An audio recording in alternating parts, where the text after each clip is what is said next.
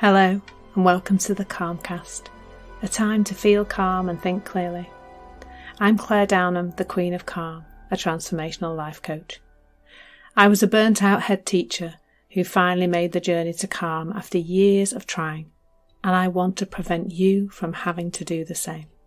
The Calmcast is a series of short explorations, gently guiding you back to your natural state, which is calm and clarity. Just listen like you would listen to music, with an open mind and curiosity. There's nothing else to do. Now let's relax into today's episode. So, today I'm talking about paradigms. I'm going to start by defining that word actually, because it is a funny word, isn't it? Perhaps not everybody knows what it is, but a paradigm is a, a model of how something works, basically, or a concept of how something works. Uh, and we have paradigms that, that we live within day in and day out that you will come across in your everyday life. So, gravity is my favorite example because it's something that that works all the time, um, whether you like it or not, really. In your very early life, when you were very small, you had no idea that it worked all the time. And, and so, as a result, that's why small children spend a lot of time throwing things and dropping them because they don't know that that's what's going to happen. But as we get older, we understand gravity. And so that means that I know when I pick my mug up that I've got to carefully put it down on, on the unit in front of me so that it doesn't end up smashing to the ground. So that's a paradigm. It's a kind of set of rules, really. And because we understand gravity, we can do all sorts of interesting things like fly. Um, we couldn't fly if we didn't understand gravity and the other forces that come into play when when we're trying to get a massive hunk of metal, tube of metal off the ground. Now, human psychology has been on a quite a quite a journey, hasn't it? I mean, when you think about when when we started looking at human beings and how they work and how they feel and how they think it, it goes way way back you know romans probably before that egyptians you know there's always been this consideration of why why humans how they experience life how how it, the life the experience of life comes to us. And there have been a lot of models and theories around that for, for for many many years. And if you have studied psychology or you've got an interest even in a bit of amateur psychology you can see that there's lots lots of different models out there. Traditionally you know how i see psychology and you know love to know how you see it but it is pretty much the study of why people feel the way they feel and how to make them feel better pretty much. So amongst all these, so there's lots of different models and theories of psychology. There's lots of different models and theories about where our feelings come from. And I suspect, um, well, I know that most of us have been brought up with a, a mostly outside in understanding of how life works. So, from being very small, we learn that the outside world has the capacity to make us feel things. So, that might start with a parent who angrily says to us, um, you know, you're making me feel angry with the behavior that you're you're doing by not tidying your bedroom or not doing as you're told in some other way. Um, so that's just one little example, but you can imagine the, the myriad of different examples that are available um, in terms of how many times we are, and we have that understanding that the world works outside and We have it reinforced in us over and over and over again. And that that then slips into you know the other kind of outside in idea that that you know if you're once you kind of think oh maybe it's not 100% the outside well you might start to think well it's me there's something wrong with me and now i'm experiencing something broken in me um, but again that's still that's still outside in still the idea that there's something damaged in you that's creating your feelings. Not quite, um, perhaps not not a helpful paradigm to live within. That is it, because then it seems like we have to fix ourselves, which you know my my um, encouragement is that we don't need to fix ourselves. So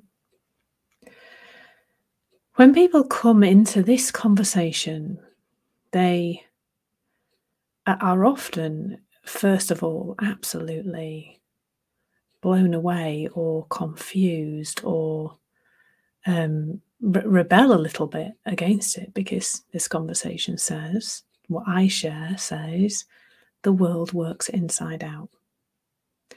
And that is, you know, the idea that you are not a camera going around taking in the world from outside you and, and you know, and just experiencing it neat almost, but that you are more like a projector, that you are creating your experience. And that's not just about how you feel. It's not just saying that when you feel something, you're that's your thinking, because it is. It's not just saying that though, it's saying that when you see something in the world, there is something at play inside you that means you will see, you will never see something that is completely and utterly subjective. Sorry, objective. Let's get those two mixed up. So, so you know, your conditioned mind cannot create an objective reality. We see what we believe to be true.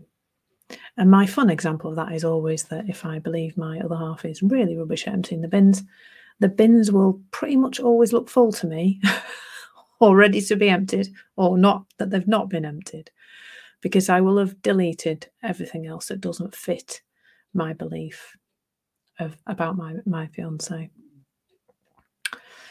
So when people start to look in this direction, there's some areas of life where it's really they can quickly see that it though it can't be that thing that's making me feel this way. So that will happen perhaps when we come across something where we we definitely see other people reacting in a different way. So great example of this is a film. You go to watch a film and you you know generally i'm crying most things at some point um, you know but other people having a different experience of the same film uh, because there's something inside us generating that experience doesn't come from the outside so gradually i think as people start to look in this direction that the, there's an improvement in how you feel because you start to see oh no that that's not creating my experience but everybody's got something.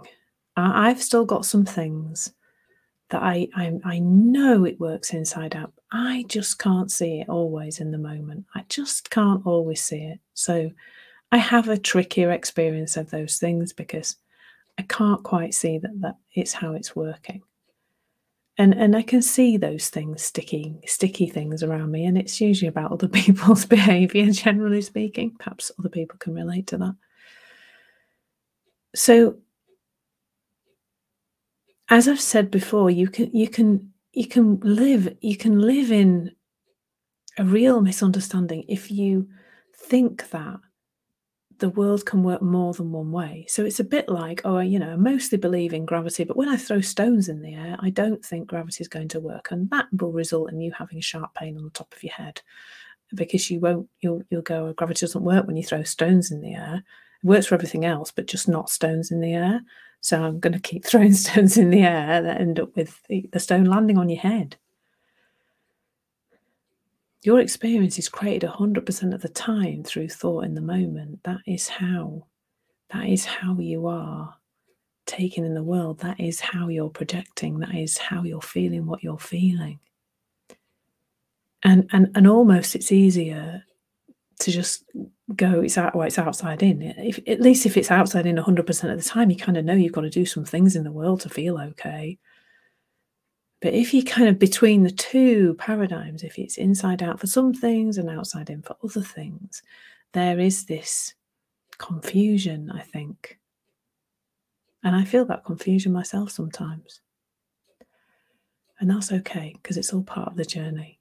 But once you start to see that it's a hundred percent inside out, what happens is when you experience something with that premise, you get curious and inquisitive and you sort of ask more of the question, well, what am I not seeing quite here?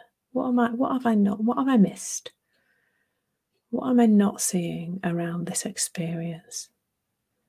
And by looking in that direction, there can be just a gentle falling away. Of course, having a lovely conversation with somebody like me can be helpful too. Having a conversation with anybody who's seen what I'm sharing here can be so beneficial to help you see past those things that are feeling a little bit sticky. So, yeah, just always when we're coming from this paradigm, 100% of the time, it always works. There can be curiosity, and that is that's what's so helpful is is just getting curious, just trying to be open to what we can see. Thank you so much for listening. There's nothing to do now but bring some awareness to how this is working out in your life.